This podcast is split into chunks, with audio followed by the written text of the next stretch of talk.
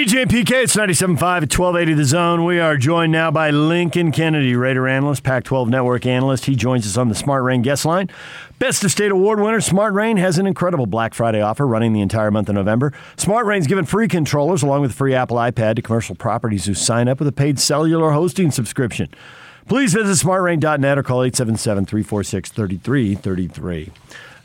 LK, good morning. DJ, PK, it's LK on Thursday. Everything okay? All good? Well, I think that depends on who you're talking about.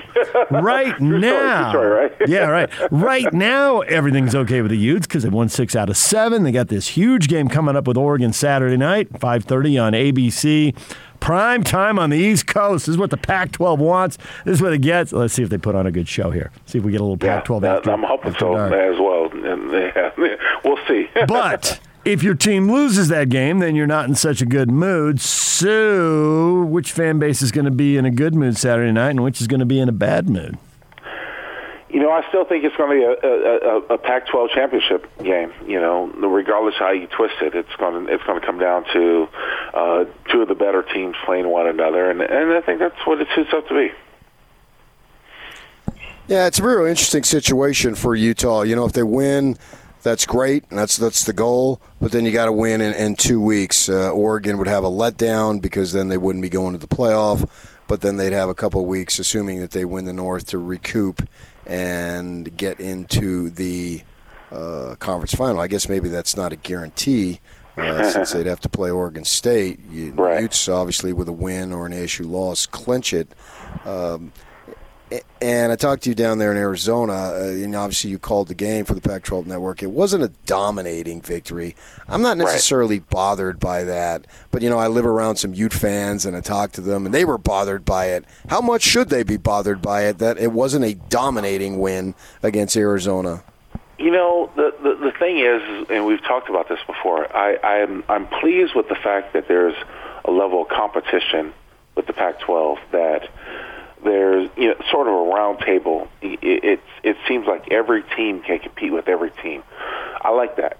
I, I mean, it, it's it's not on a national standard. It's not favorable, but for for the most part, I like the fact that every team can compete with every team, and there's never any given weekend where you're going to have one team that stands out above the most.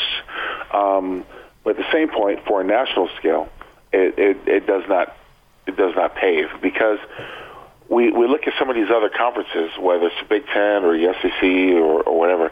I, I think they're top heavy. I've always said that. Um, but when, when it comes down to competition, I want to see schools be able to compete with one another.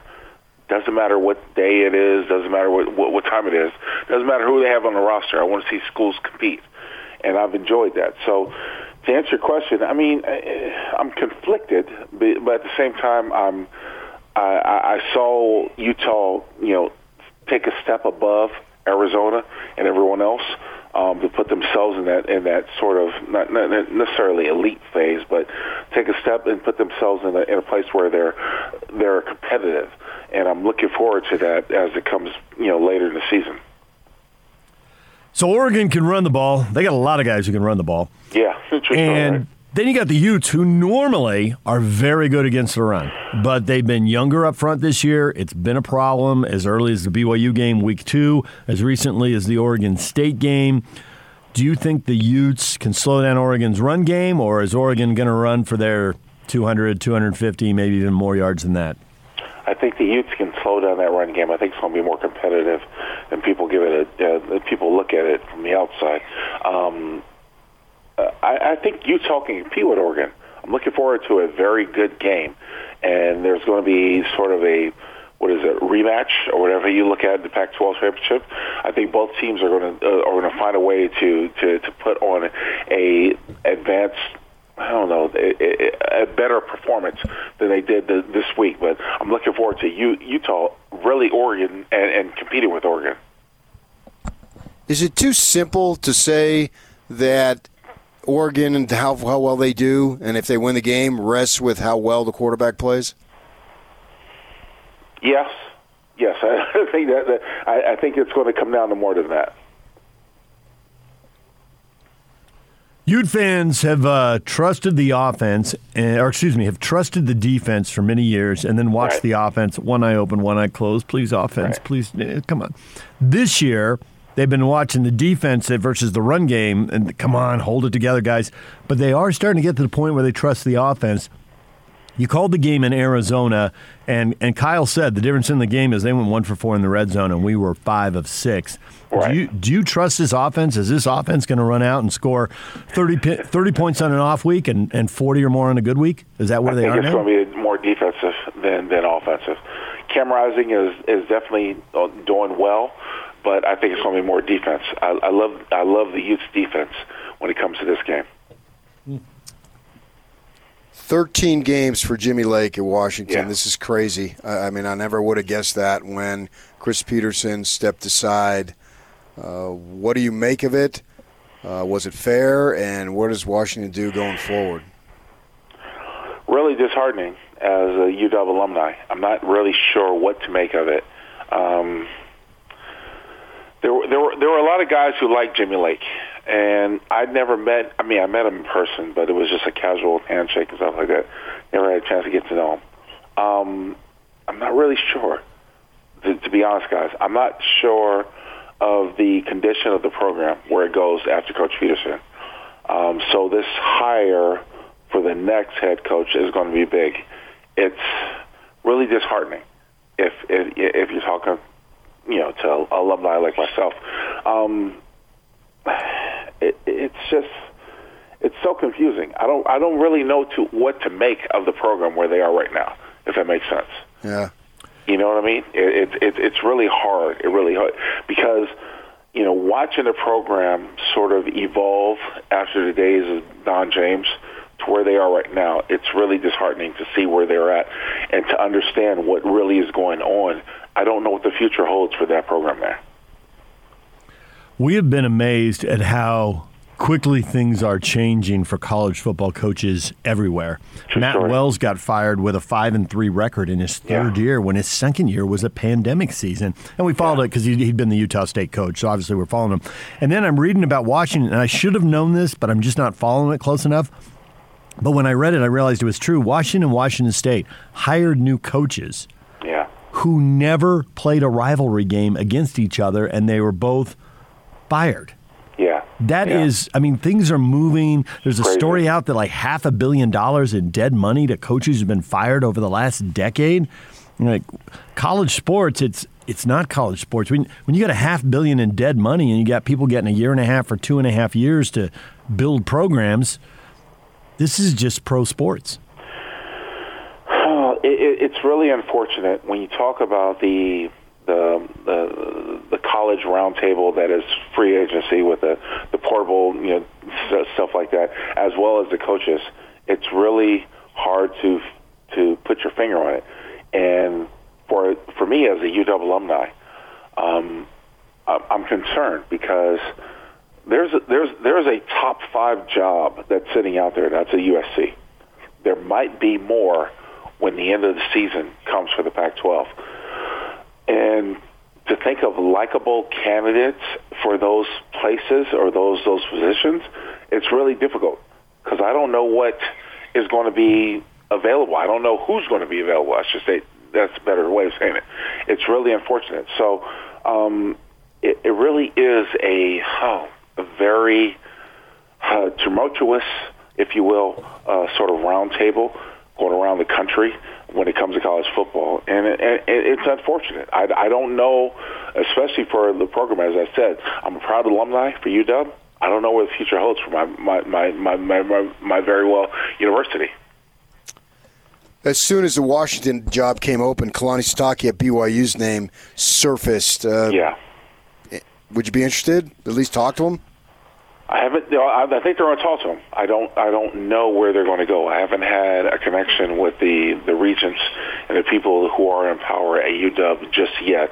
Um, this is such a surprising move um, to fire Lake and everything else. Uh, so um, I, I think that he'll probably be in, in. His name will probably be in, in Hunt as well. So you're calling Raider games, and we hear you here on the zone. Back-to-back losses. I mean, they were five and two. It looks so good. Yes, there have been a lot of distractions, but Right. they're in first place. Kansas City's defense can't stop anybody. Hey, the Raiders could really have something going here. Two games later, they got two losses. Kansas City six and four, back in the lead. The whole division's up for grabs. Any of the four teams could win it based on where they stand right now. Are you surprised by this turnaround, or did you think all along that there's not much separating these teams? So, if after nine or ten games they're this close together, who's surprised? Probably the latter. What I'm most surprised with is the sloppy play that the Raiders put on Sunday night against the Chiefs. The fact is, the penalties and the the the undercomings, if you will, uh, for the game allowed the Chiefs to to excel. Uh, look, the Raiders have got to put themselves together, get themselves together. They can't have penalties that that that stop themselves or you know you know. Uh, hindered drives, if you will. I looked at, you know, the first drive that the, the Raiders defense went three and out. The first drive ended with a fourth and one and a penalty on an offensive lineman who jumps off sides. You know, Alex Leatherwood. It was so disappointing. You cannot lose possessions when you come to an efficiently offense, offensively efficient team, and that's exactly what the what the Raiders did. They've got to find a way to put themselves together. It's still plenty of time. You still got plenty of season left, but they've got to find a way to win win games rather than find a ways to lose games. I was surprised that Kansas City's uh, put so much pressure on Carr. Uh, I don't know if it was the offensive line or what. What was going on there? The offensive line, uh, just but at the same point, I think Derek Carr has to trust his offensive line better because there were opportunities where they picked up blitz, they picked up the the, the, the pass rush, and he still threw checkdowns. He's got to find a way to look downfield and be more aggressive. He did not do that in the Kansas City game. So now you got to sprint to the finish here over the final. Uh, what depends on the team, seven or eight games here. Is there one team you trust more or less than the others? No. I I will say that I think the Denver Broncos are out of the competition, but it comes down to Char- Chargers, Chiefs, and Raiders. Who's going to win the AFC West? Do you believe in what the Patriots are doing here to turn around? Is Belichick going to stun us all? Or they're just, Well- they won a couple, well, they've won four, though, so it's not more than Yeah. a couple. It's four in a row now. What do you think? How, how good are they? That division has always been sufficiently weak. Yeah, there's no one else in, who's in competition except the Buffalo Bills. If you think about it, I, I, I'm not surprised with Belichick and the Patriots. They're in the hunt, like you know, since they found their quarterback. They have a good team all around, but you know, when it comes to the rest of that division, other than the Buffalo Bills, who are you going to re- rely on? No one. So I'm not surprised at all. Well, it'll be interesting to see what they do the next couple weeks because they finish up with the Dolphins and Jaguars. So it feels like they got a couple couple wins built in there at the end. If they can if they can hang around, they could be in good shape. Well, Lincoln, we appreciate the time. Thanks for coming on, talking a little college football, a little pro football. Uh, we will talk. What, what's your uh, college football game this week? You got one? I've got UW versus Colorado in Boulder. Oh, okay. Yay. Fun times. All right. Well, yeah, we'll give you a chance to talk to Washington people and see what you can Yeah, learn exactly right. I'm I'm gonna try to figure that out. But yeah, DJ PK, it's always good to be with you guys. Thanks, about. All right. man. Thank you. Lincoln Kennedy joining us here on 97.5 and 1280 The Zone. Washington, Colorado. Where are they going? Pretty much sideways. Right now, Yeah. That is what I would call a sickos game of the week right there. Neither offense can score really. First one to 10. sure feels that way. All right, coming up, we got Chris Kamrani from The Athletic joining us at the top of the hour. Got the question of the day coming up. Next, we will pose that. Kyle Whittingham, what does his future hold, PK? We'll get to that next. Stay with us.